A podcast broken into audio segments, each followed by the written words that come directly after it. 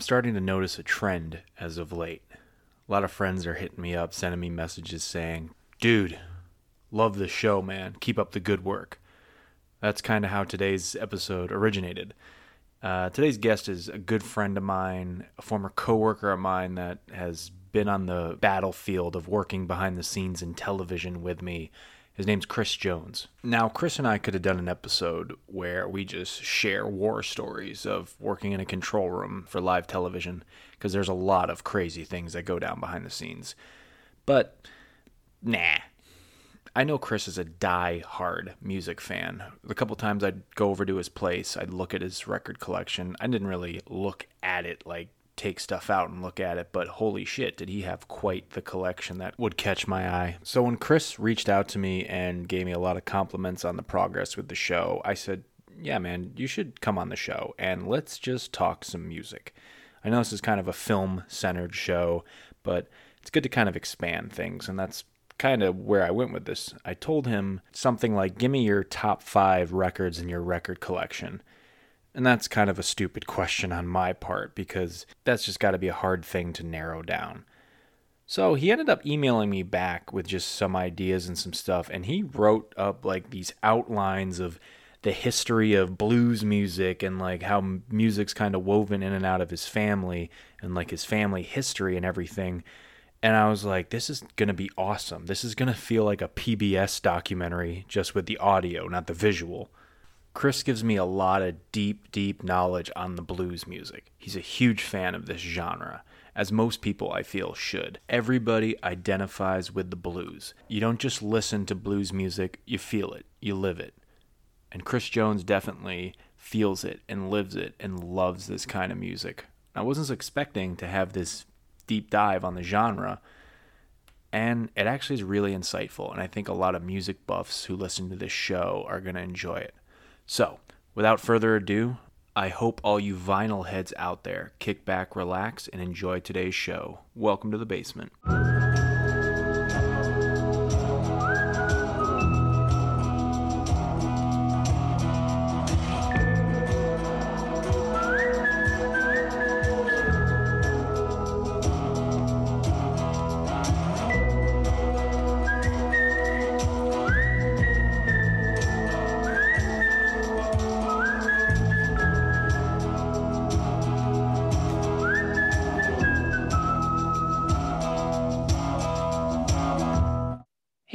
Jones.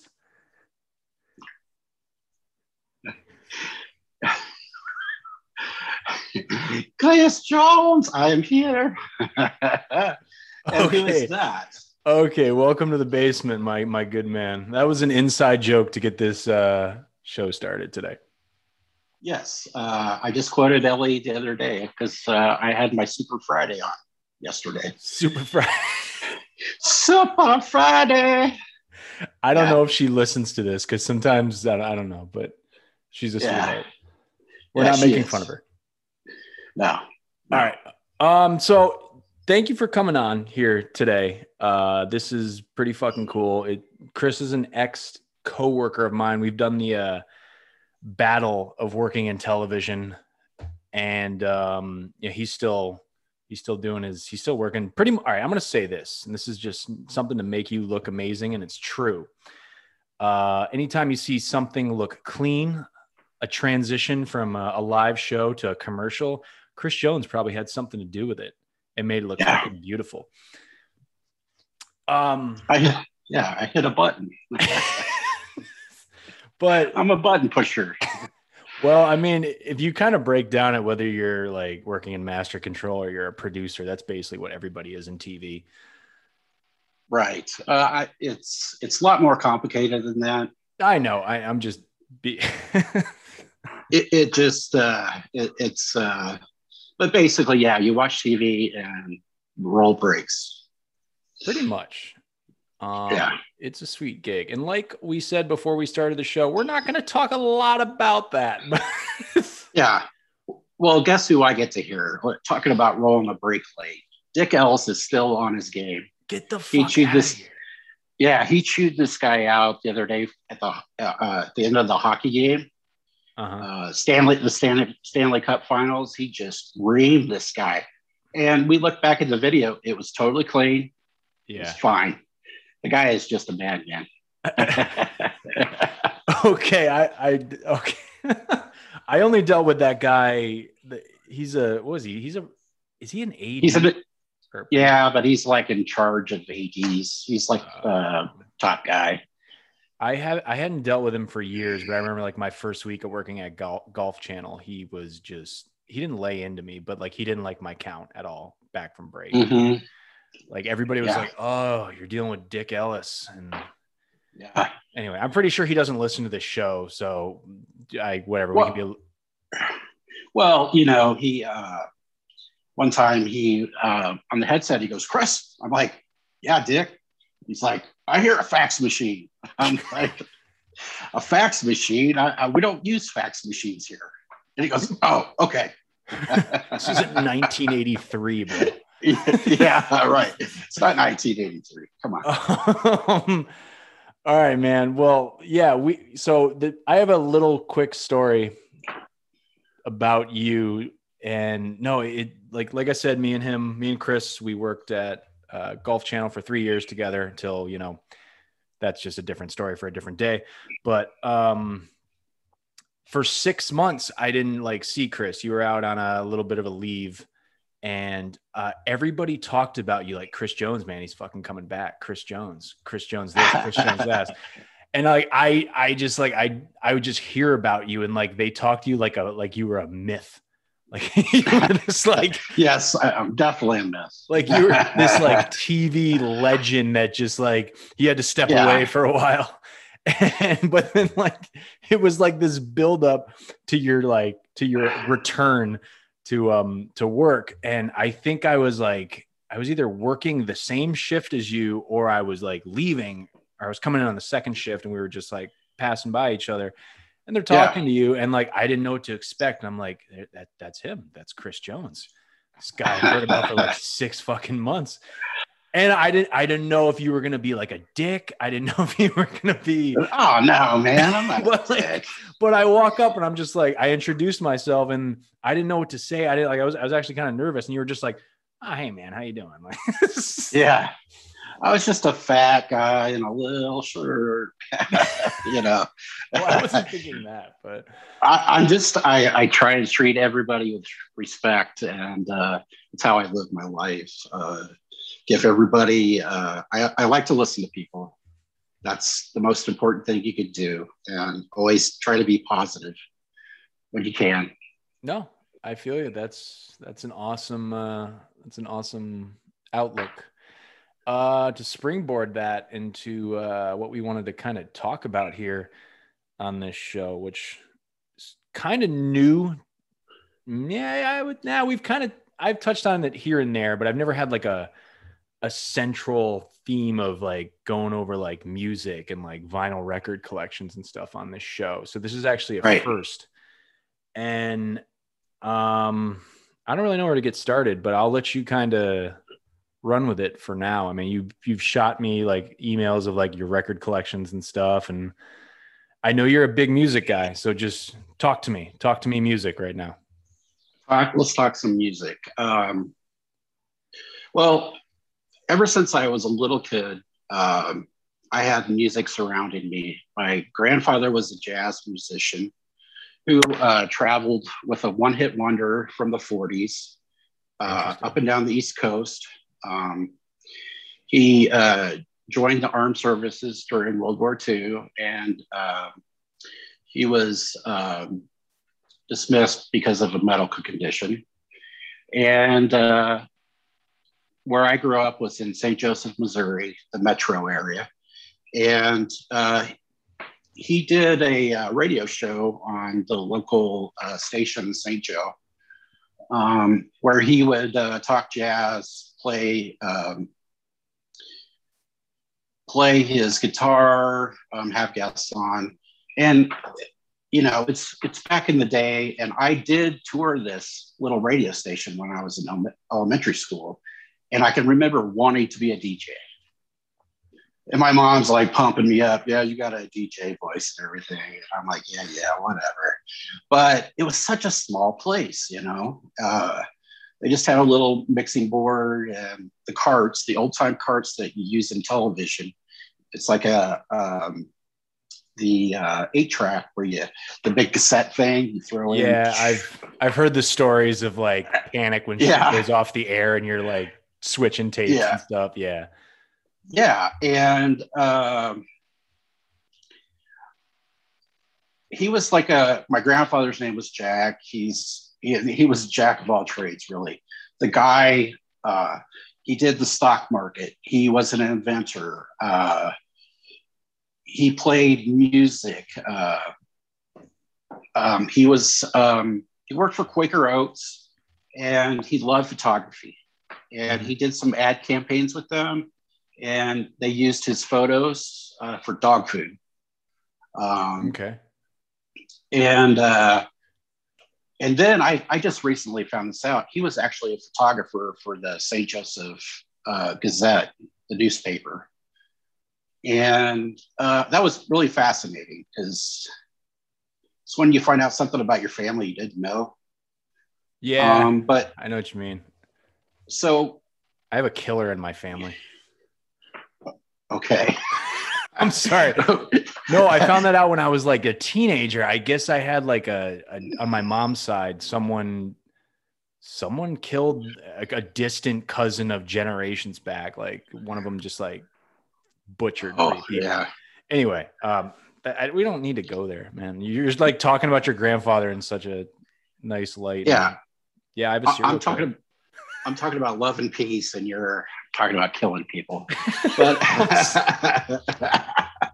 but um, you know, when I was a kid, I looked up to him so much. Uh, he was into computers. We had he had a Commodore 64. I don't know if you know what that is. I've heard but- of it, but not my time. But I've heard of it. Yeah, it's very primitive. You had an actual cassette tape where you and it would read the data off the cassette tape. Um, and you could play like little stupid games like the Pong or the tank game. Um, he told me that computers someday were gonna like rule the world, and yeah. they do. I mean, and especially in music, they've changed the landscape so much. Um, you know, you have the businesses changed. The bands are like had to figure out how to make money without the album sales, um, and it's it's something that uh, some people hate, some people love. I'm I'm kind of in the middle with it. I I actually love it because the first time that I found out you could download free music, well, it wasn't actually free; you were stealing it. Yeah. Um, I had a uh, Compaq computer, and I went to Best Buy, and RCA put out this. It, it was an RF transmitter. So you would hook that up to your computer. It came with a software program. You put all your songs into the playlist. And then it had two receivers that you could put throughout the house. This was like back in uh, 2002, I think, 2001. So it's before Bluetooth and all that. yeah. And so I would have all my music, and when people would come over, I'd have it hooked up to my home stereo, and everybody thought it was so cool. Mhm. Then iTunes comes along, and I have every CD.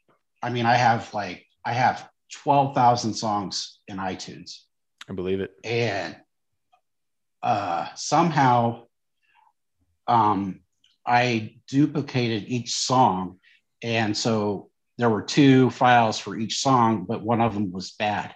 So I'm not going to sit there and go through twenty four thousand, you know, No. and try to fix it. And I, I just decided I'm not doing this again. I'm not doing it. And I started to think of uh, vinyl records, you know. Um, and that's when I got into vinyl, and I also um, started buying CDs again. Mhm. And um, but now we have, you know, all the music services, which is really nice. Um, but I want to talk about that later. I want to go back to my grandfather. Yeah, please, Uh, because I actually have a question. Uh, you said Okay. he was in a one-hit wonder back in the '40s. What what was what was that name? See, that's the problem. I Oh. uh, I just moved and all my stuff is in storage. And my mom gave me a name, but it's not the right name. Oh well, I've heard the song, but he was basically a one-hit wonder. Um, and he was a radio man. He did jingles Mhm. and he was an actor on the radio when they used to do the old, you know, timey uh, radio shows. So um, yeah, that was a, that that was really interesting. Um, and he always had his band. Uh, he played, you know, he when I knew him the most when he was retired. So he played at least once a week gigs okay. and uh, and when he passed away, um, you know, I'm I, I can't remember how old I was. Eight.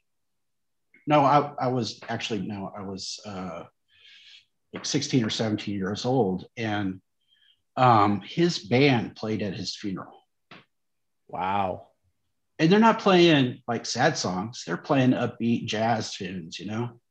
And i'm like i kind of like this you know? I i've never uh felt so like proud you know at that moment. Um, yeah, we forget like sometimes at a funeral, as rough as they are, like it's also a celebration of someone's life, yes especially if they've you know lived long into their golden years. You know.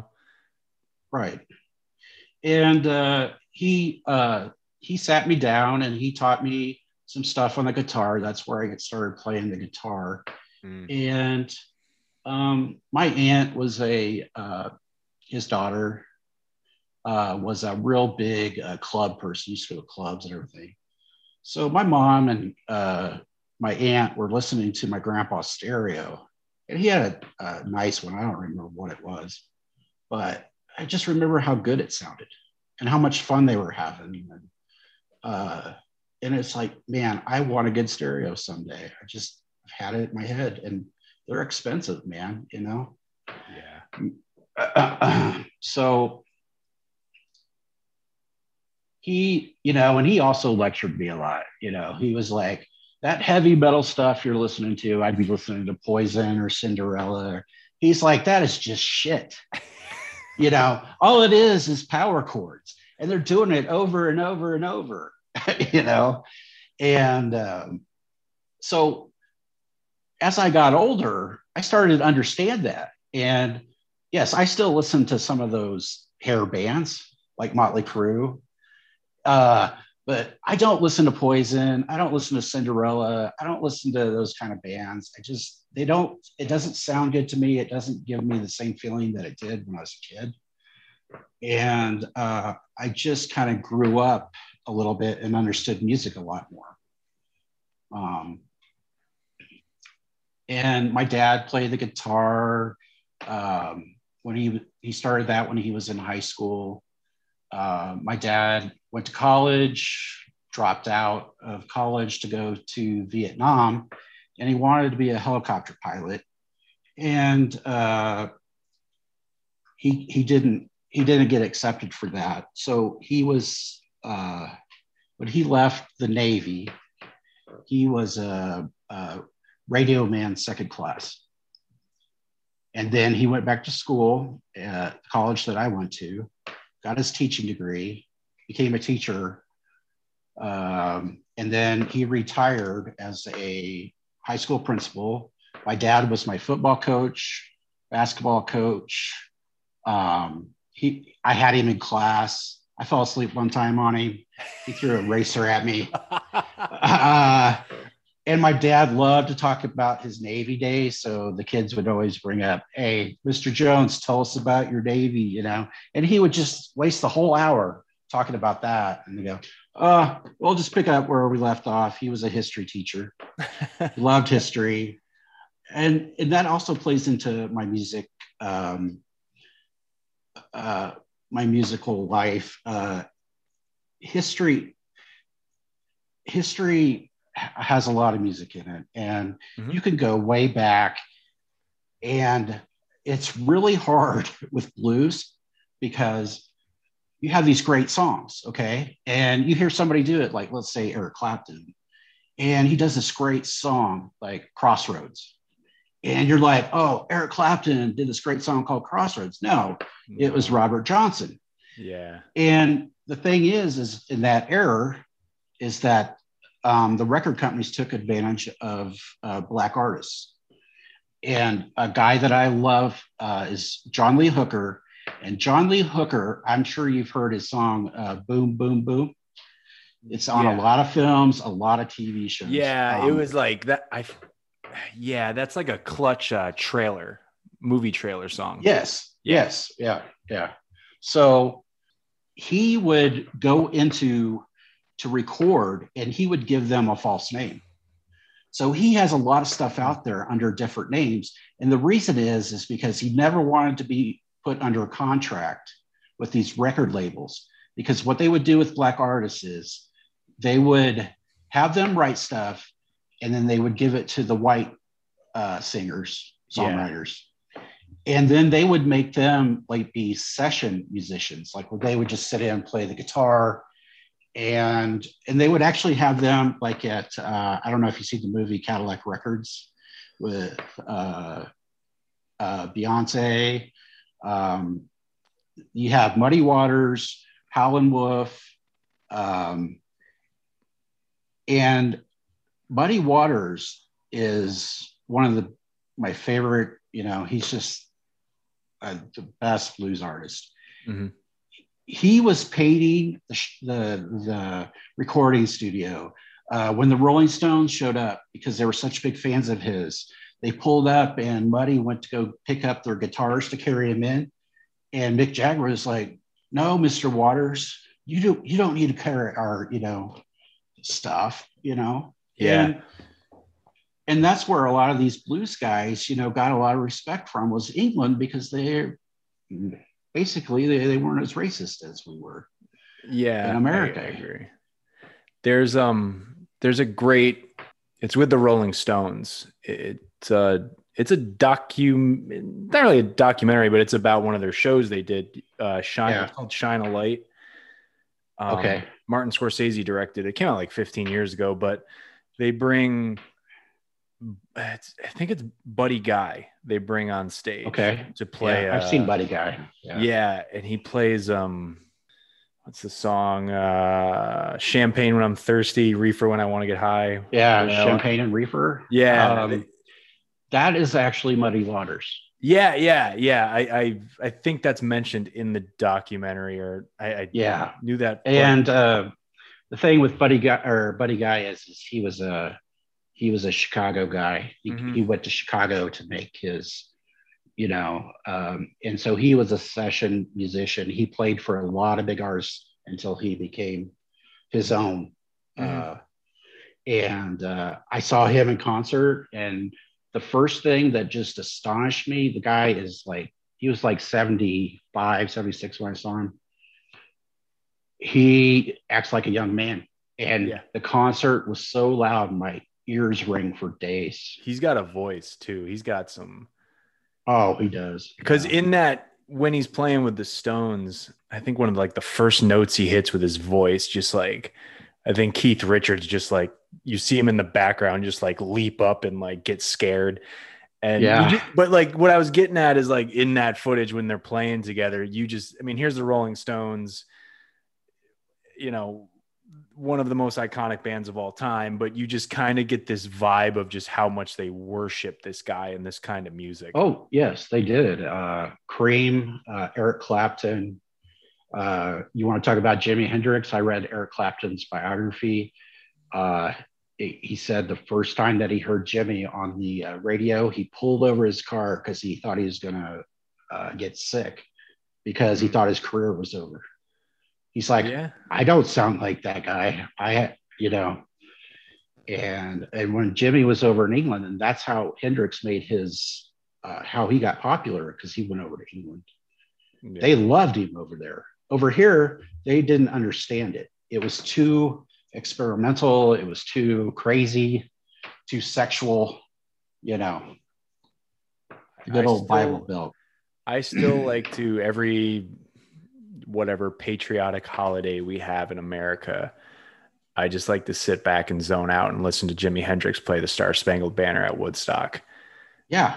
And that was really controversial. I mean, they, I mean, people were like, what is he doing? You know, to our national anthem. I think it's beautiful. Uh, And I think it's like there's something about the sound in those riffs and those notes and the touch that he puts Mhm. on it that like I mean you think of the time that this is coming out, you know, Vietnam and a lot of the I mean I wasn't around but like, you know, just from what I've known and seen, but there's just like a tone of when he plays that it's yes, this is a patriotic thing, but like, you know, do I truly actually love my country? Do I true like Yes. there there's just a there's just a vibe around it that I think to me is really American, even though I think people, at least back then, thought it was pretty Well, uh, Jimi Hendrix was in the army. yeah, yeah.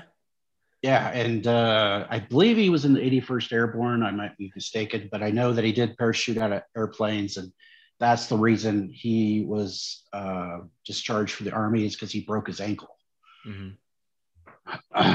and uh, a great documentary to watch about Jimi Hendrix is uh, "Hear My Train a Comin'," and it is uh, voiced by, um, gosh, I can't remember his name. Um, he's a singer, actor, um, but he does the voice of Jimi, and they've taken his letters and everything, and he reads his letters, and he sounds just like Jimi Hendrix and it, it is really just a beautiful documentary. I'm looking it up right now. That's why I'm kind of looking off to the side here. I, I definitely have uh, heard of that documentary. I don't think I've ever clicked play on it, but um, no, he's he's Hendrix. I mean, I got a couple of his records over here that I just, just you know Yeah, no, he's he's good. Um, what what uh, I actually when you were talking about documentaries with you know blues artists and or just stories of blues artists and you know not wanting to go to labels because they just take their money and stuff, it made me think of a story I heard and kind of going off of documentaries. I don't know the documentary name right now, but um, Chuck Berry. Oh, I don't know- Yes, um, that was his. Uh, was it called "Hail Hail Rock and Roll"? I don't know, but I just remember I was, I was listening to another podcast and it was the director Yes. of it. And he's talked, but he told this great story of like Chuck Berry when he got enough reputation as an as an artist, he always asked for his money. You, you didn't pay him after his show. Right. You, he'd ask for his money up front because he, for he'd work nightclub after nightclub where all of a sudden the the white promoter disappeared on him and never fucking paid him. Right. And like to this day, like up until like his whenever he stopped playing music, that's how he that just like that psychology was built into him for the rest of his life. Oh yeah, he he would say, "I want a bag of money in my lap before Yeah. I do a thing." I think that's what it was. He's just like, you pay me cash right now, or I'm not going on stage. And the great thing about that was is that documentary is my favorite part is when uh, Chuck Berry and Keith Richards are playing together, and I, I forget what song they were playing, but Keith is not keeping the rhythm right, and he just tears Keith a new asshole. I You know? Okay. I think we're talking about the same thing because I remember hearing that story too.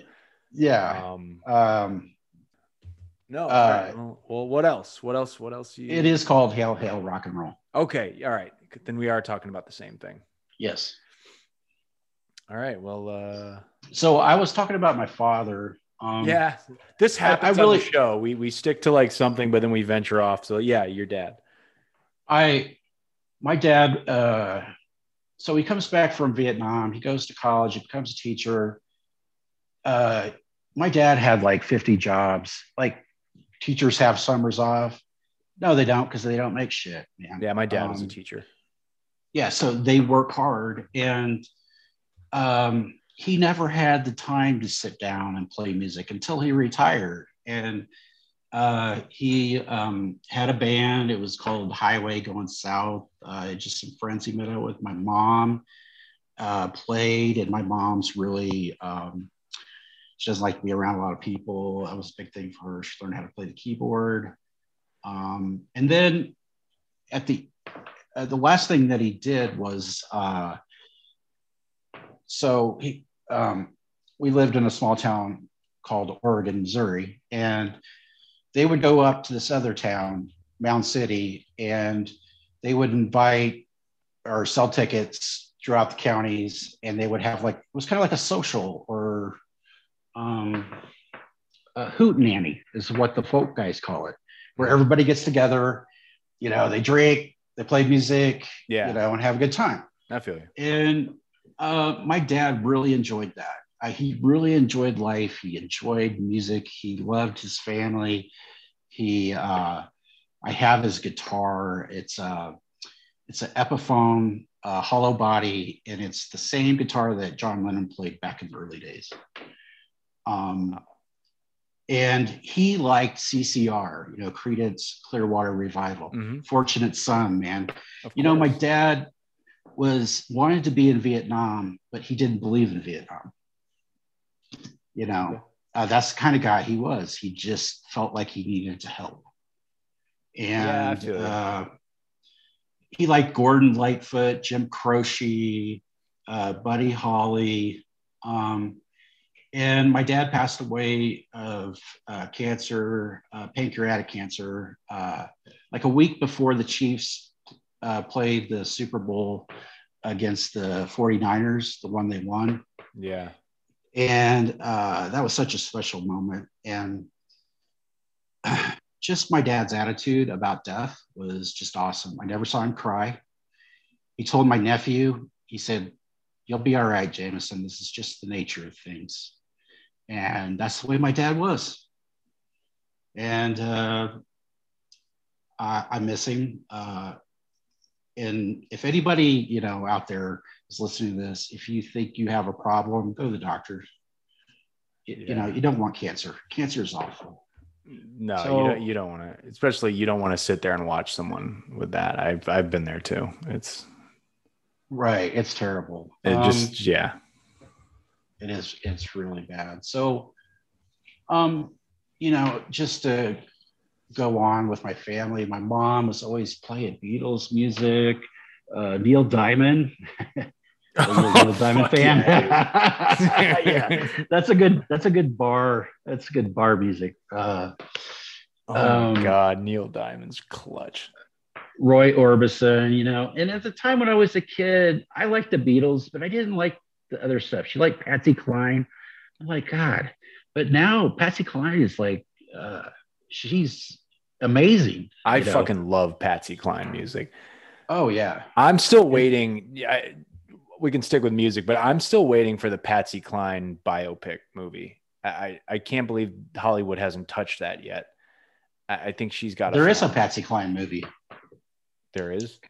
Yeah. Well, I mean, like, like when did it? When when did it come out? Uh, it's an old film. Oh, Um, like I'm thinking like last like 10 years, like a lot of biopic stuff. I, I just I don't know. I I thought maybe they would have touched on that in the past 15 years or so. Uh, it's called Sweet Dream. It's called Sweet Dreams. Um, it has Ed Harris in it. Wow. Uh, Je- Jessica Lange. wow. I uh, don't didn't even know about this. Uh, it has John Goodman in it. Yeah. Hold on a sec. Oh, I love John Goodman. Sweet. Oh, I love. Yeah. wow, this is good. A good day to you too, sir. get the fuck out of here. I didn't even know about this. This makes Oh, me look a- like a dick on this show, man. I'm not trying to make you look like a dick. Okay. I know, I- I, I- know, I know you weren't, but like I've just for a while been like, someone needs to write a fucking Patsy Cline biopic or something, and like here we are. But all I right, honestly think. I honestly think that movie does uh, does it uh, justice. good. um, uh, you know, I love I love music movies because movies about music because and it's I'll even love it if I hate the music because I love the how it shows behind the scenes, how uh, addictions start, how Yeah. you know everything is handled. It's really hard to be a musician. Yeah. You know, it it really is. I like what you said about like what you just said about even if you don't like the music. uh, Um, you, and this isn't a biopic, but my dad loves Eight Mile with Eminem, Oh yeah, and yeah. like, and he, do- I know, do he's too. of that generation. He doesn't get hip hop. He, he just he doesn't. And but one Right. day it was it was on like VH1 or MTV or something, and he sat through the whole thing with me and he got so into that last 30 minutes where it's the rap battle and like there's just so much buildup for Eminem's character to fucking school these guys. And I can Right. see it. Like I know when my dad's engaged in whatever he's watching, or like I just can just tell. And he's just like edge of his seat, like watching like Eminem rap battle guys. And like once it was over, he just stood up and he was like, Yeah, it's pretty good. yeah. Well, it's an underdog movie. It is. Who It is, doesn't yeah. Who doesn't like the underdog?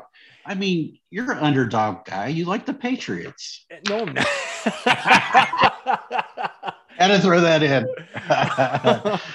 yeah, Uh, man, especially this year. But anyway, Yeah. um, Eminem. No, what was I going? Yeah, I, I guess like one good thing about that movie is it's not like I guess I kind of like movies about artists also where it's like a chunk of their life too. Like I like the Yeah. whole rise to fame and then you know they they get the wild Yeah. side of fame and then you know they get a comeback album you know whatever right. but I also kind of like it when they just take like three or four years of their life that are like a pivotal thing in their career and their personal life and tell Yeah. that. And I just, I think we're seeing a lot more of those too. I think they hit really well.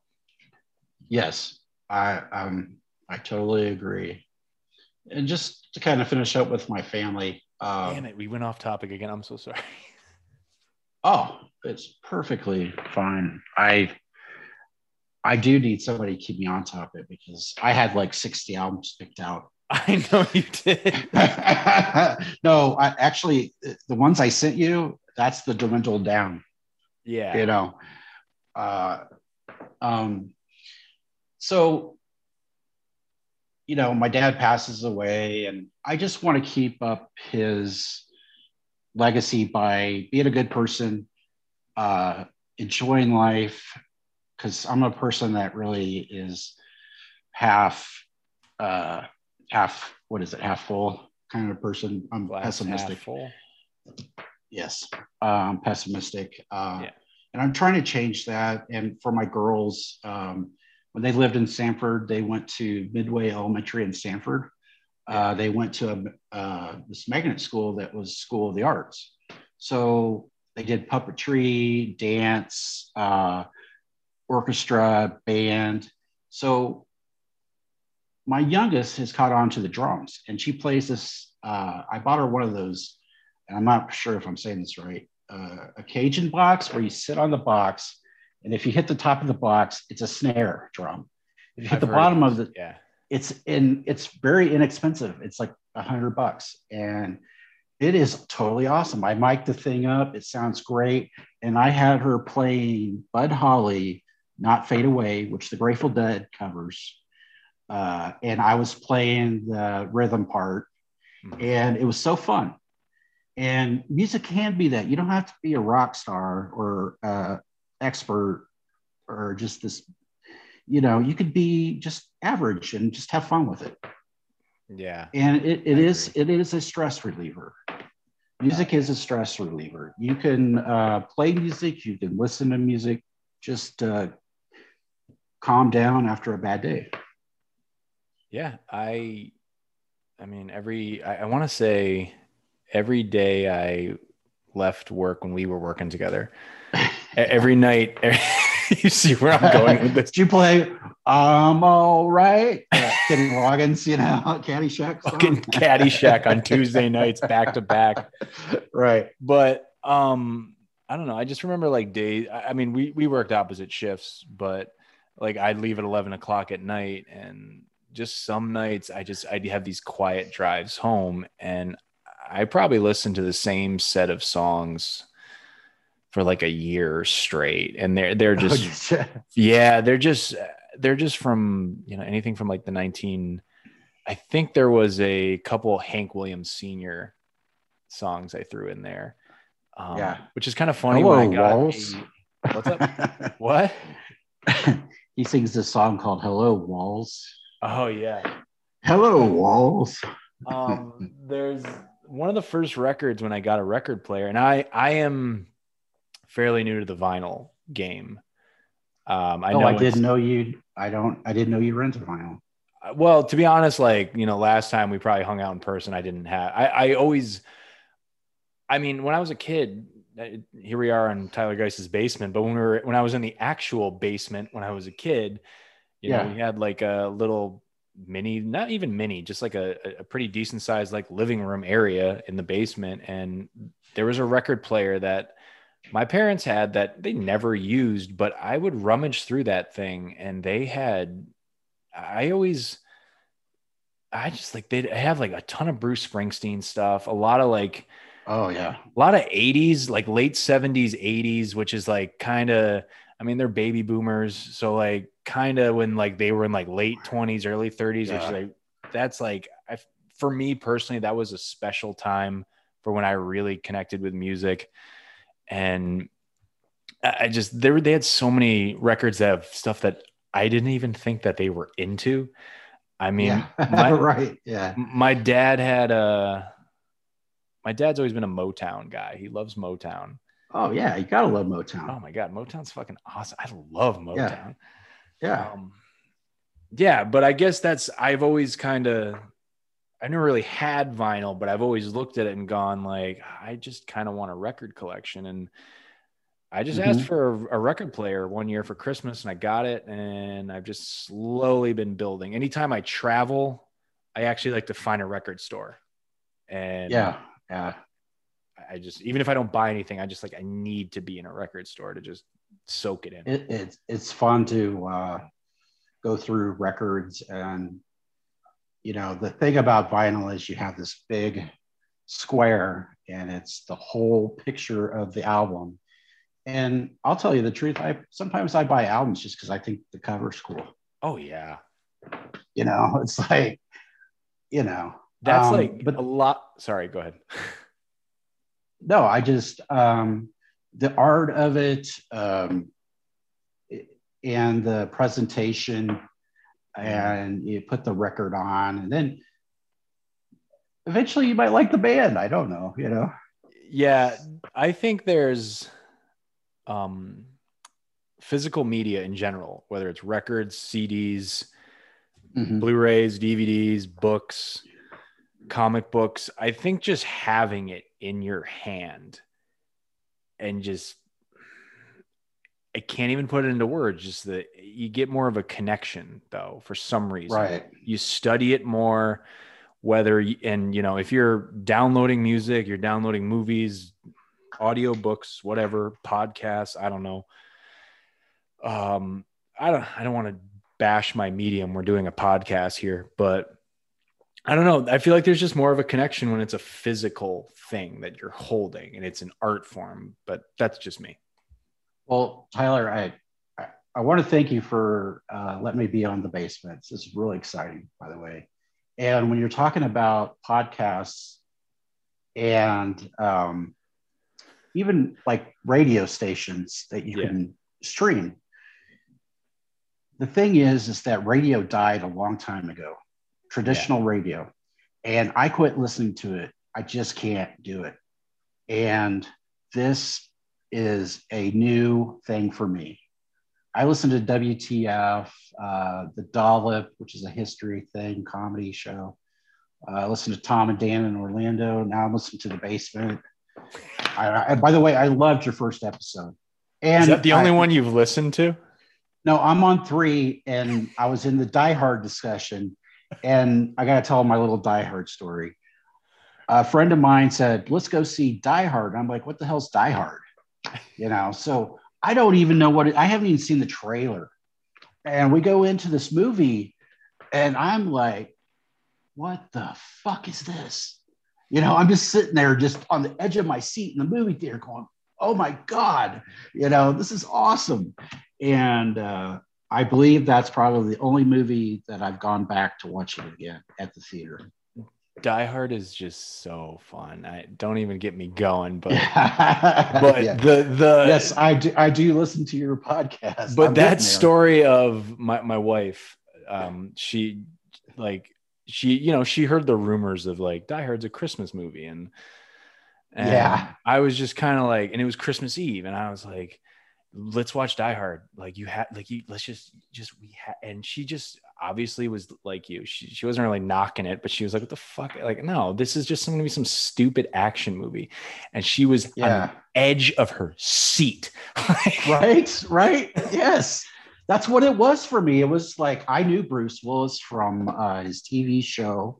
Uh, he had done some somewhat okay movies. Yeah. and after that i was like bruce willis is a badass you know you know and he's like an everyman too, kind of in that. I mean, he's a, he's a cop, but yeah but there's And- something about him that's just like if I if I'm in that situation, that's how I'm acting. I'm right he, I'm fucking I'm gonna do what I have to do because I'm the last line of defense. It's in my blood that I have to do something about this, but I am petrified as shit. Right yeah um and speaking of bruce willis he he does have his own band and Yeah. he is a harmonica player You, you I, you're right. Yeah, I, yeah. A lot of actors kind of do that or did that. Didn't Russell Crowe have one? yeah Keanu Reeves so. too.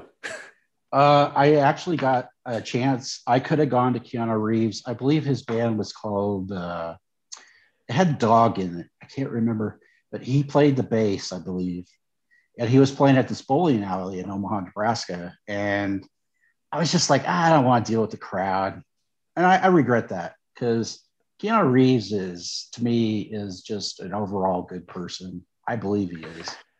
Yeah. And uh, I, I, uh, you know, you kind of knock these celebrities that get a band, but some of them are okay. Uh, like I saw Kevin Bacon's band, the Bacon Brothers, I've heard of that. Yeah. Um, and um, it, it was all right. They talked a lot. When they talk a lot between songs, that means they don't have a lot of stuff. and so um, they're like, yeah, we wrote this song while we were at uh, camp with our kids. And I'm like, I don't care, you know. But uh, we went to eat. It, it was at the casino, and which I seen a lot of shows at the casino in Council Bluffs, Iowa. And it's rated in the top 100 outdoor venues in America. Uh, we were eating at the, the, the you know five star restaurant on the top floor, yeah. and I just got done eating some uh, escargot, nice. and I was I was pretty loaded, and Kevin Bacon walks, he's walking up to me like he's walking through the the, the aisle, and I lean back in my chair and I'm like, Kevin, that was the best show I've ever seen. and he's like, thanks. He's like, nice to meet. And he shook my hand. And I was like, yeah. And then they went into this private room. I gotta tell you one thing about Kevin. That guy is a is thin rail. I mean, he is skinny. he does kind of. Yeah. He's always kind of looked that way. And Well, yeah. I know, but you see him on TV, but you see him in real person, uh, real life, and it's like, oh my god, dude, eat a sandwich. You know. I don't think Kevin Bacon listens to this show, so I think we're good. oh, oh, yeah, I don't want to like. Hey, I love Kevin Bacon. He's my Oh, favorite, yeah. one of my favorite actors. The guy is talented. It is their music is not bad. It just wasn't my thing, you know. No, I feel you. Um, They were good musicians. It was not like it was horrible. It was just, uh, you know, I like to joke around. No, I feel you. No, no, it's all good. I think um is it Will Smith's wife, Jada Pinkett Smith, had like a like a, like a fucking metal band. Maybe like Oh yeah. I, I don't know the name of it, but I just remember there was some some concert that was televised. It was like an Ozzy Osbourne tribute thing. Oh, And- nice. like they introduced a band I never heard of, but you immediately notice that it's Jada Pinkett Smith at the front, like, and I I think I do remember. Yeah, she's she had some pipes. She could fucking she could rock out. Um, but I, I did I never heard about her ever again in a metal band, and that like I felt like I that's something I dreamed that and you know, but I, I looked it up recently, and yeah, she's she definitely was in a metal band. Oh, nice. Um, I saw Juliette Lewis, uh, the girl that's in Natural Born Killers. Yeah. Uh, she, and she was good. She was actually, she does kind of a weird pop thing like uh, Björk, mm-hmm. you know, that kind of music. Uh, I loved it. It was great. Before I move on, did, did you want to touch on anything more with your family? so my daughter Ashley, she also went to the middle school, the, the arts, and uh, she's um, she is a very good artist. She draws, um, and it is amazing. She has uh, almost a Tim Burton type of uh, um, touch to her stuff. Interesting. And it's unique and it's her own.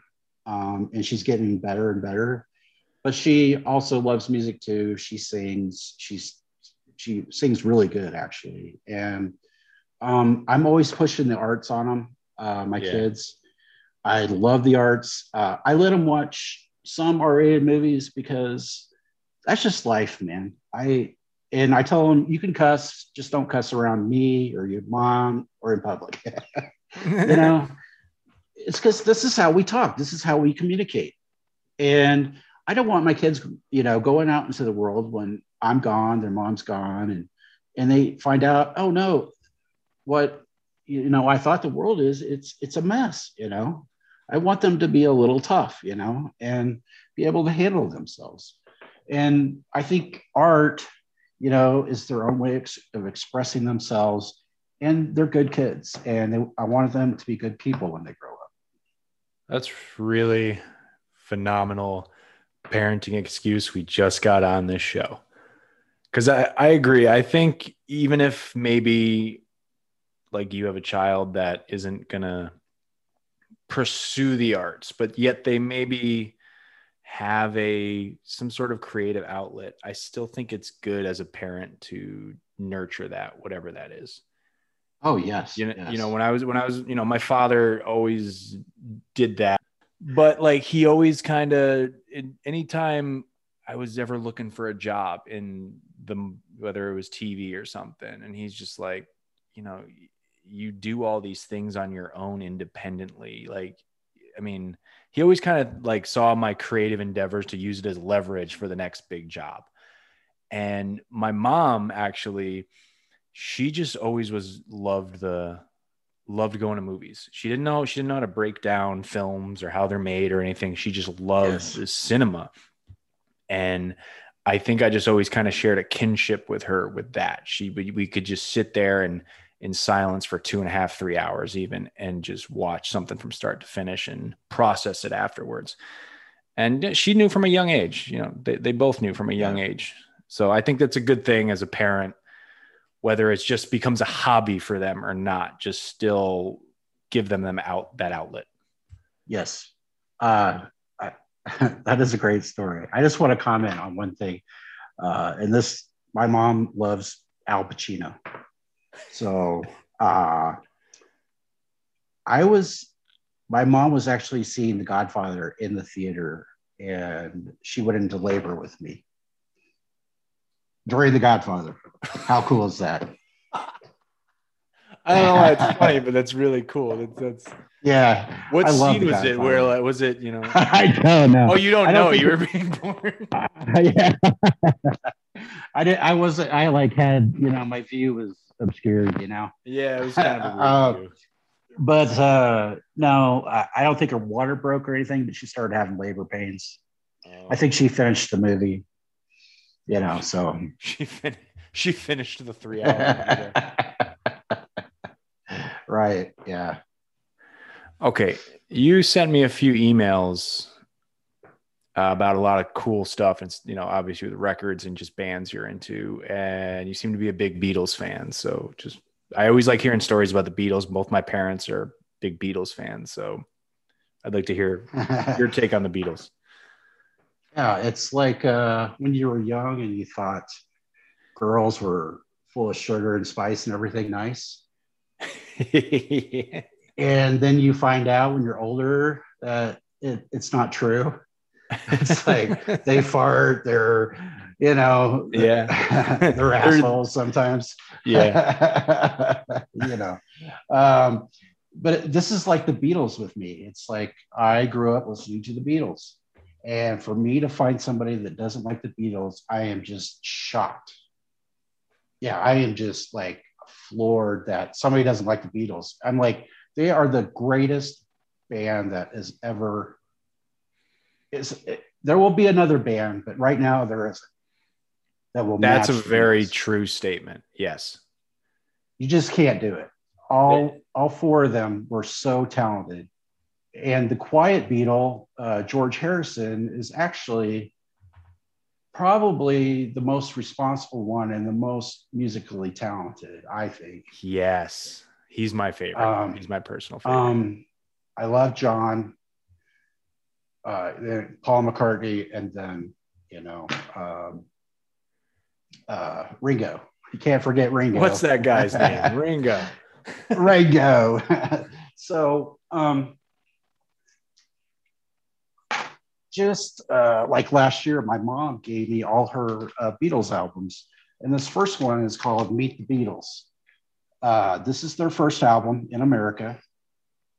I just looked this up on eBay. Mm-hmm. There is a first press copy, and it is used. It's been opened, and they want a starting bid of a thousand dollars for it. Wild. My mom stood in the in the line at the Feynman it was called the Five and Dime Store. Yeah. So this is an original, like, but she wrote her name on it, which don't do that. That just decreases the value, and it is not in very good shape. Um, but my mom loved the Beatles before they were on drugs, because mm-hmm. she quit at the she quit at the White Album. So I do have uh, the White Album, and there's a serial number here and on the and if you pull out the vinyl, there is a stamp along the inside ring. Mm-hmm. And if you look that up, it will tell you, I believe, uh, like the batch that it was processed in when it was pressed, you know. So that's how, and they quit doing that in the 70s. So they would, you know, put serial numbers basically on these things. and um, the White Album is like one of my favorites. Um, then we go on to John Lennon. Mm-hmm. Uh, I have her Double Fantasy album, which is in great shape. Um, nobody likes Yoko. I like Yoko. Yeah, she's not bad. She just, you know. Yeah. Um, I have uh, John Lennon's Imagine. And um, quick little story. Um, my mom told me, uh, I remember when John Lennon was uh, murdered. He was murdered. Yeah. Um, Howard Cosell, uh, during Monday Night Football, announced that John Lennon had been shot at the Dakota. And I remember that I was, uh, shoot, I was eight, nine years old. I remember coming home from school the next day and my mom was in tears. It was a big uh, thing for. Yeah, yeah. Uh, and at school, they were uh, had the news on and everything, and uh, my brother was born four days later, but uh, John Lennon to me is very important in my life, uh, and John did have a mean side to him. And if you ever mm. get a chance to watch the documentary, documentary Imagine, check that out. It is, mm-hmm. it's well done and it includes a lot of footage that they shot themselves. Yeah, um, I, the only one I've seen was the George Harrison one. I haven't watched that yet. They talk about John Lennon and how he was kind of the the fiery one of the bunch, you know. hmm Yeah. Yeah, he's like a passive aggressive hippie. Yeah, that sounds yeah. So, and then I have George Harrison's All Things Must Pass. hmm It's a four uh, disc set. Um, it is the first album that he put out after the Beatles. It's in okay shape. Um, but here's the thing I want to talk about uh, with the Beatles. Um, it's called the Les, the Claypool Lennon Delirium. And I was uh, working one day at the Golf Channel, and my friend Ray Boucher came up to me and said, Hey, man, uh, Les Claypool of Primus and Sean Lennon have a band together. And I'm like, They do? I'm like, I, I don't know, you know, and I was really hungover that day. I had a bad day at work, and I was just like, I was trying to get out of it, man. I was just trying to get out of it. I'm like, "No, I don't want to go. And then I'm thinking, oh, I gotta go. It would be cool to see Sean Lennon, Yeah. and that's that's his uh, son that he had with Yoko. Yeah. So this was uh, just released. They were playing in Orlando, and it was their first show ever. And during the show, uh, Sean stopped and started talking to the crowd. And you would not believe how much he sounds like his father and looks like his father. It is almost like creepy. I've Like- seen photos of him and he yeah, they are it's so wild. So he um, starts talking about. He's like, "Okay, here's the deal. I don't use. I don't play my dad's stuff. I don't do it. But um, Les has talked me into doing a song of his, and um, and I'm going to do that for you. And it's uh, it was tomorrow never knows. And I Okay. believe that's that is on um, the Taxman record, um, and it is just the coolest song. And I was almost like I wasn't moving to tears, but I was just really sentimental. It, it's a really like it's a really cool song. It's kind of you know um, psychedelic type song, and but it was just so like touched. I thought I was watching John Lennon. Yeah. And that's uh, cool. That's let's talk uh, uh, another psychedelic band. It's uh, Grateful Dead. I picked this up at I picked this up at uh, Park Avenue CDs in Orlando, which is Okay. a great shop to go to. I've, I've um, been there. It is great. It's I got to see uh, Jeff Tweedy um, play like six songs. If you bought his new album, you could get in for free. And Jeff Tweedy of Wilco, I don't know if you know him. oh yeah, yeah, yeah. yeah so uh and he's playing he's such a nice guy he's like oh, i hope to see you guys at the show i feel really bad only playing three songs so he played like three more and That's you awesome. know that was the best like 21 bucks i ever spent and that album i bought of his is a solo album it's great but this grateful dead album that i have here is a picture disc and jerry garcia was really into the 50s horror movies and he there's a picture of the the swamp thing is that Um, Swamp Thing or Creature from the Black Lagoon? oh it's creature from the black Lagoon. Yeah. Okay. Yeah, it is. Yeah. yeah Yeah. yeah yeah, yeah. I think. Yeah. Oh, yeah, Swamp Thing's the the movie from the '80s, but uh, um, and I didn't even know that these existed, and I just looked at it. It had never been opened, and but it they, it was an open thing, but nobody had ever used it. It's twenty bucks, and this is a 50th anniversary edition. This is their first album. It's self-titled. Um, it has Viola Lee Blues, uh, Morning Dew, which is my favorite song of the Grateful Dead. One of my favorite. It has Good Morning Little Schoolgirl. hmm That is, uh, I believe that's Howlin' a Howlin' Wolf song. And then let's move on to the blues. The blues. So the blues is something that's special to me. Um, I loved uh, Stevie Ray Vaughan. I loved Jimi Hendrix. And um, it wasn't until college that I I had a friend that introduced me to uh, a lot of BB King, Howlin' Wolf, Muddy Waters, Buddy Guy, um, John Lee Hooker. Um, I want to mention this guy, R.L. Burnside. Hmm. So R.L. Burnside was kind of a average known uh, blues guy. Um, and in his later life, uh, he played with the Jon Spencer uh, Blues Explosion.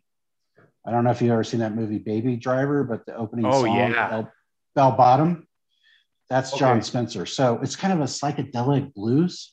So I'm taking notes, by the way, on some of this stuff I haven't heard of. So yeah, R.L. Burnside. And it's kind of like that Jon Spencer blues explosion. It's kind of psychedelic blues, which he traditionally did like just old blues songs. Yeah. Um, my favorite, my favorite song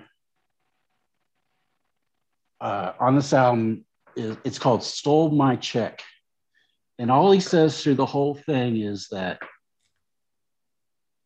somebody stole my check that lazy motherfucker took my check.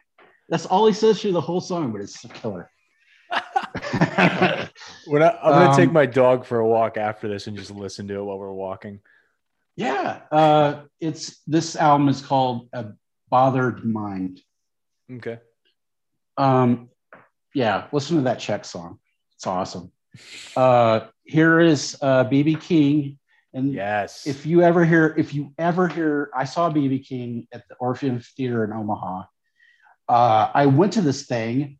I dressed in like jeans and a black T-shirt. There were people in tuxes, man. I felt so underdressed, and it was a BB King sat in a, in a chair the whole time. He, but it was the most phenomenal show I've ever seen. And if you hear a lot of blues guys talk, they will talk about this album. BB King live at the Regal. Um, okay. It's one of the best live albums, considered one of the best live albums ever. Uh, yeah, it's it's a really good uh, introduction to BB King. Okay. And we have Howlin' Wolf. I love Howlin' Wolf. He was a big, monstrous man, um, and he's got this evil voice, sounding voice. Um, he, he does Little Red Rooster, um, Wang Dang Doodle, uh, Howling for My Baby, Dance Floor, or The Killing Floor. It's called The Killing Floor, excuse me. Um, be sure to check Howlin' Wolf out. I, I've, yeah. It, and then we have the great, then we have the great Muddy Waters here. Of course. So this disc is actually that is, gold. That is fucking gold. cool and um, this was done uh, late in his life. Oh, this has champagne and reefer on it. Nice. Yeah, this one's called uh, King Bee. And uh, I don't know if you know who Johnny Winters is, but Johnny Winters was an albino and he had trouble seeing and everything, but he is considered one of the best blues guys. So Johnny Winters uh, produced this album and that Muddy Waters back, you know, got his career going again a little bit later in life. Um, I just can't say enough about Muddy Waters. And then Buddy Guy, he's one of my favorites too. The guy, this is uh, Living Proof. This is a newer album. I don't know. He he keeps putting out albums. Uh, I know he just put out one just recently. I don't know. I don't know what it's called, but this one's called Living Proof, and it's a really good disc. And uh, I want to talk about uh, what the blues means to me um, and how I got so into it. So um, I used to go to this uh, this it's basically a bar uh, in Kansas City. It was called the Grand Emporium, and they always had traveling acts throughout the week, or at least the weekends. And this one night I went, and uh, we're having a good time. My friends and I are partying, and and I start to notice that I'm like, why is this band just playing instrumental stuff? Nobody's singing. So um, while I was walking past the merchandise table, I asked the guy, I'm like, what's the name of this band? They're pretty good. And he said, I can't remember. I wish I would have wrote it down, you know, but um, he's like, yeah, um, it's so and so. And uh, um, the lead singer is not going to be here tonight, and that's why they're playing all instrumentals. Uh, he just his wife died yesterday. I'm like, oh shit, that sucks. You know, his wife of like 40 years or whatever. Yeah. And uh, so I go sit back down, and I see this this you know black man walk in with a guitar case, and he's got a coat and tie on and he just walks in with a guitar case. This was during a, the band's break. he sits down in the chair. There's nobody up on stage but him. He just sits down and he gets out his guitar. The band comes out and he just starts wailing the blues. So that was the lead singer, and he had just lost his wife the previous day. She hadn't even buried yet. And he's up there playing the blues and I was like, this is this is my music because even though the blues they're singing about sad stuff, it's it's there to let you know that there's always somebody going through something terrible. Yeah. Maybe more than what you're going through. But there's always kind of a happy ending with the blues. Like they always end up with the woman or, you know, drinking, you know, having a good time, uh, playing with their buddies, whatever it may be.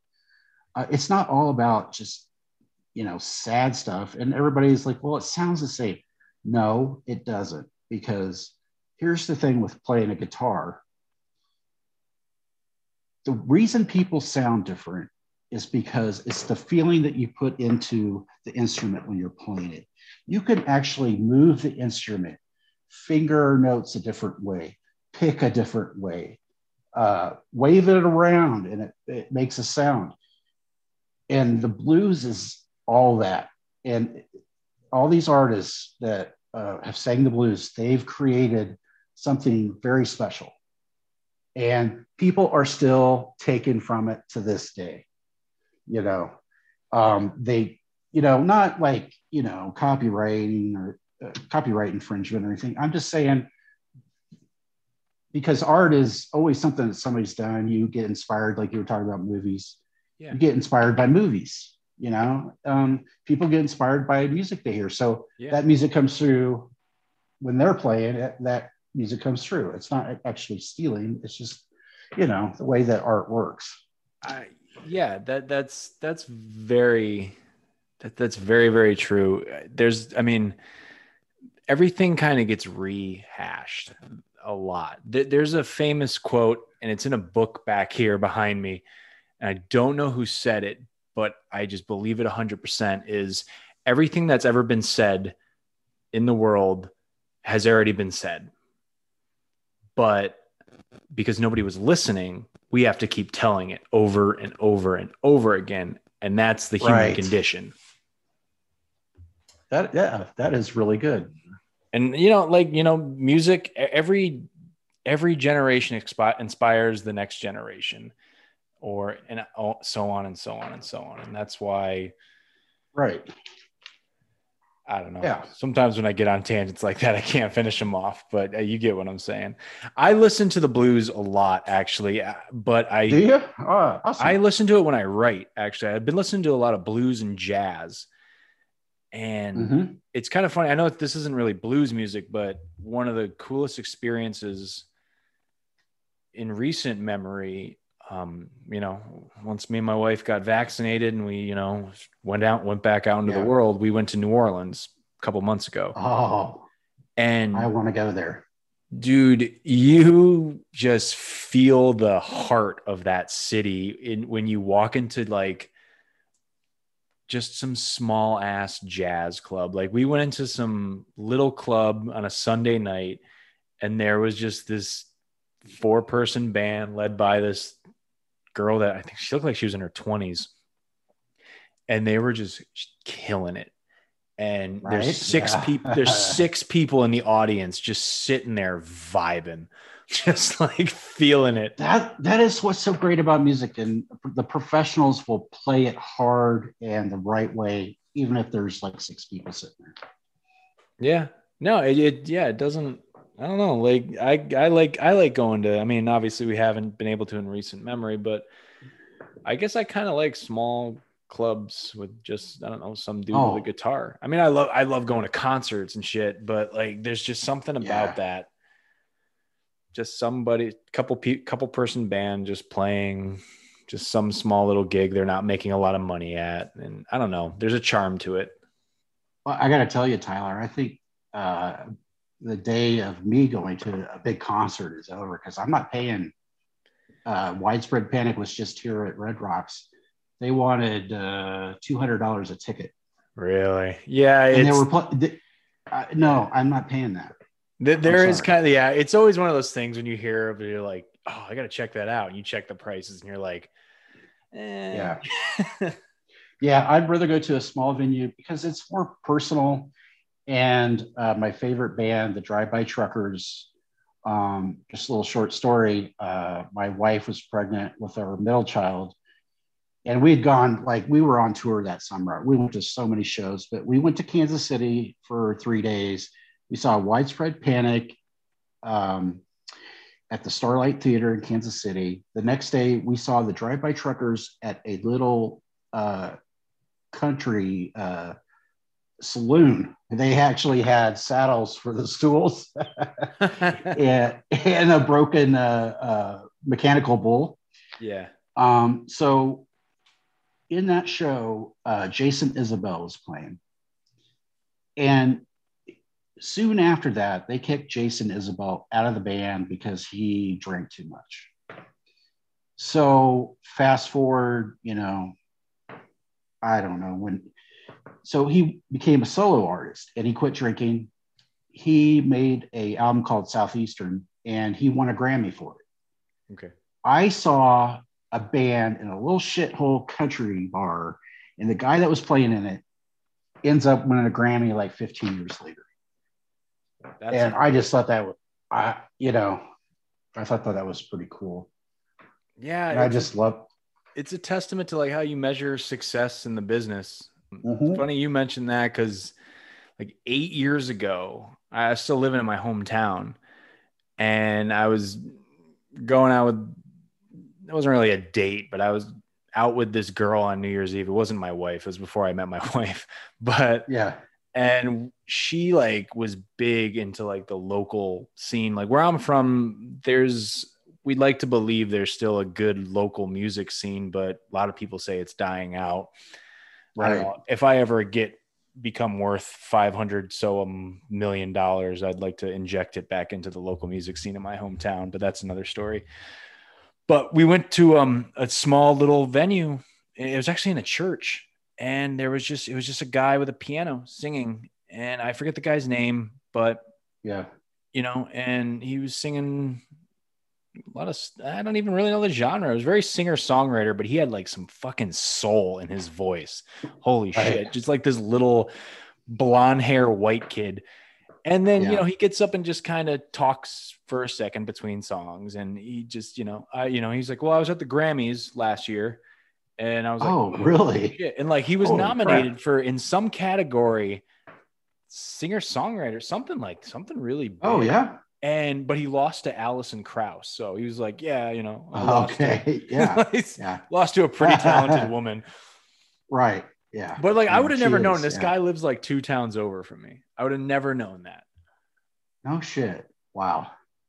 But yeah um, that's something i wanted to mention too is with the uh, w- with the digital downloads the you know the pirating of music began um, i felt guilty um, and then soon after that i just quit doing it um, i really believe if you believe in art and you believe in music you have to support them financially I so agree. I buy the records, and that's why I'm into vinyl and CDs. I want to buy their records to support them, and uh, and that goes with all the arts. You know, uh, if you're going to do something, you know, uh, comedy show, whatever, tip the waitress, you know, do all that you can do.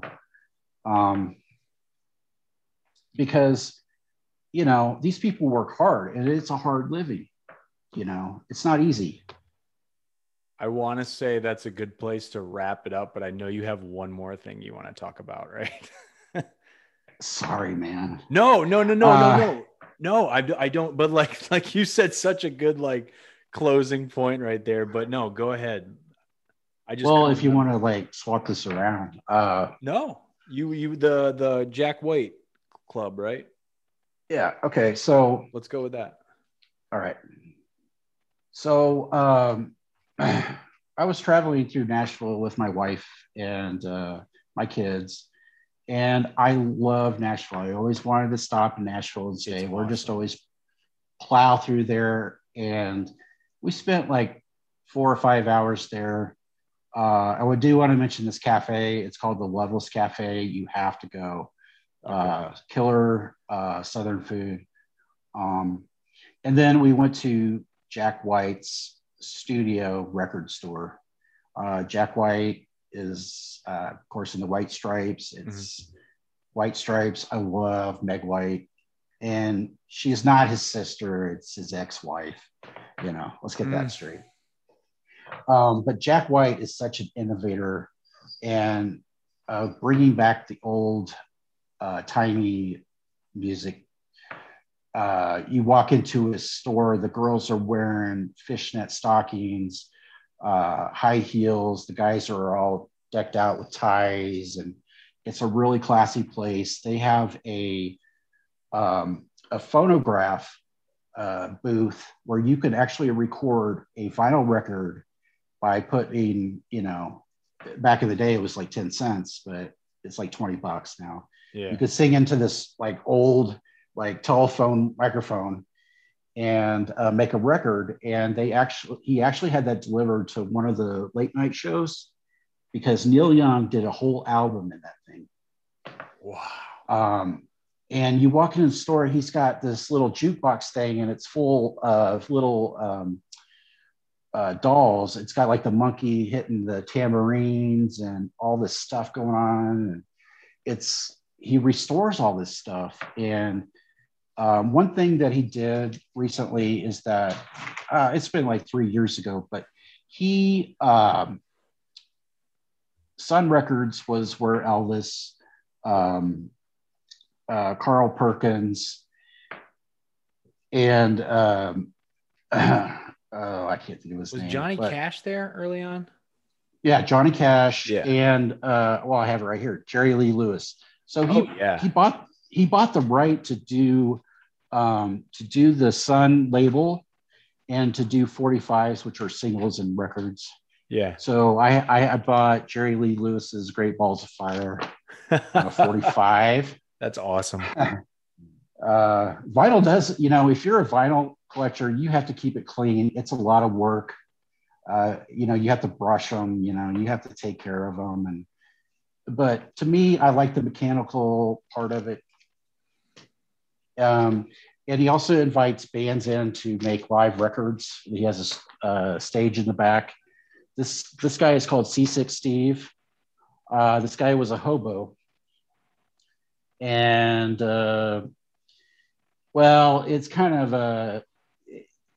I think it's a gimmick. I don't think he. I think he was a hobo when he was a kid. uh, you know, a teenager. He would ride the rails and stuff, but that's all he talks about in his songs. He uses a stomp box, uh, hits that with his foot, and plays like a uh, a cigar box type guitar. Um, really good musician. Uh, John Paul Jones plays with him, and John Paul Jones is the bass player for Led Zeppelin. Yeah. For our viewers or listeners. Yes. Um, here I have a band, and they were playing this record when I walked into the place. It's the Shins. Uh, Yeah. I I never heard of the Shins. I was like, oh, I got to get this album. Um, I was I was with my uh, ex-wife, and I spent way too much money in this place. Um, yeah, but they were really nice. They gave my kids a puzzle, a Third Man Records puzzle. Um, on the outside of the building, they have Tesla's uh, uh, radio electric tower. You know, Nikola Tesla. Yeah, gotcha. Yeah, yeah, that's the, how what the outside of the building looks, and it's called Third Man Records. Um, Jack White actually is the first person to launch a record player into space and play a record in space. That's I I I was in Nashville before COVID lockdown, and I, I, had no idea about this place. So I feel like next time I go, I got to check this place. Oh yeah, it, it, it's a little store, but it's fun, man. It is really fun. And the last thing I want to talk about, this is a blues guy that was kind of lost, uh, lost, you know, uh, you know, history forgot about him. And Jack White brought him back. It's uh, Blind Willie McTell. This is volume two. There's a volume one. So he was blind, and these sessions were recorded in a hotel room. He was paid cash, and he just played uh, these songs. And I believe that he just kind of disappeared like Robert Johnson. Okay. What's his name? So, so uh, what's his name again? Uh, Blind Willie McTell, M C T E L L. All right. I'm just writing this all down for research for myself. Because like I said, I've been listening to the blues. It's just like there's so much you can dive through that right. like, I don't even know some of these guys' names. So like uh like Robert Johnson, he's such, you know, he's considered like he made a deal with the devil at the crossroads, but you listen to his albums and they sound like shit. I mean, they're hard to listen to because the recording was not good, you know. So when you hear an Eric Clapton doing it, it's like it's so refreshing, you know, to hear these people carry on the music. And I've heard that from a lot of people. It's not a you know a bad thing. It's just it's kind of hard to listen to. You got crackles and everything in it, and that's from the original recording. You know. Well, Tyler, I want to thank you for having me on the basement. I really, uh, I enjoyed it. I think I talked your leg off.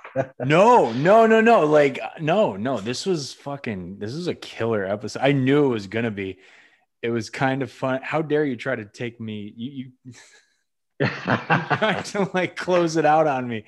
No, no, no. No, I just I just wanted to thank you. I really appreciate it. I uh uh I love podcasts and I enjoy listening to your podcast. I I'm getting I'm plowing through them right now. What are you listening uh, on? Spotify or Apple? I'm listening on Spotify.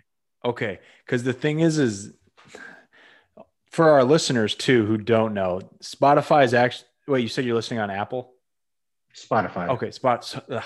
I'm fried. Spotify actually is missing like two or three episodes because I don't even really know why. They just never uploaded for some reason. So, oh, okay. Um, but I don't know. Either well, way, that's good to know. Yeah. yeah. But either way, you, you, you know, thank thank you for listening and thank you for coming on. This was like really fucking cool because I like when you reached out to me and told me you loved the show and I was just like, dude, I should ask Chris Jones if he wants. To. Yeah, dude, uh, I'm I'm just I, I'm a, I'm a music geek. I'm a film geek. I obviously work in television. I've always loved television, and the thing about this this business is that you get to meet so many interesting people and you, my friend, are one of those. And you're such a nice guy. Uh, they, can't say I can't say dude. enough. I can't say enough about you. The only bad part is that you're a Patriot fan. Well, I mean, fuck do you want from me, man? I'm from. I want you to love the Chiefs. I do. I on. respect the Chiefs. Okay, like I, I respect the Patriots. I respect the Chiefs because they're one of the oldest franchises in the NFL, and right, you know, they were one of the first like real big teams, and you know, they won a lot of championships. Or how many did they win? I don't know, but uh, two. Okay, they won two. There was yeah, it was the been in four, one, two.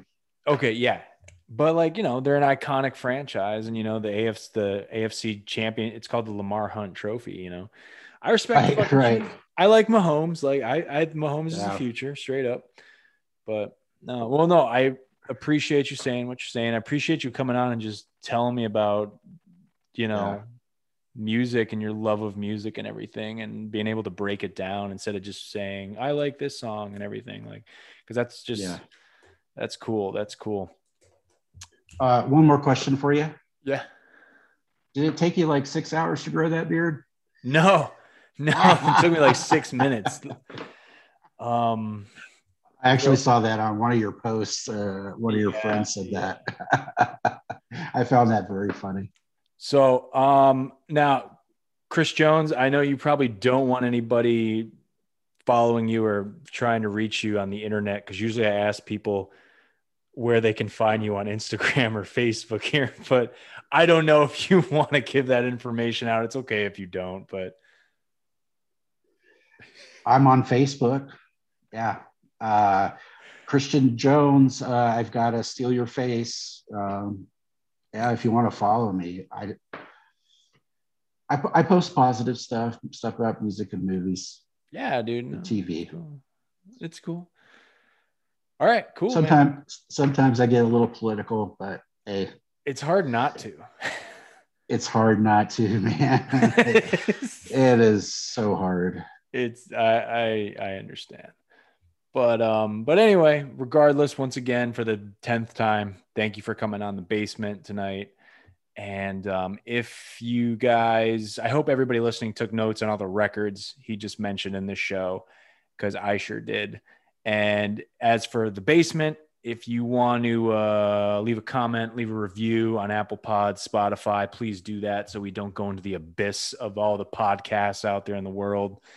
And um, I don't know. That's all I got for you. So you all take care. And I don't know. I'll see you next week on the basement.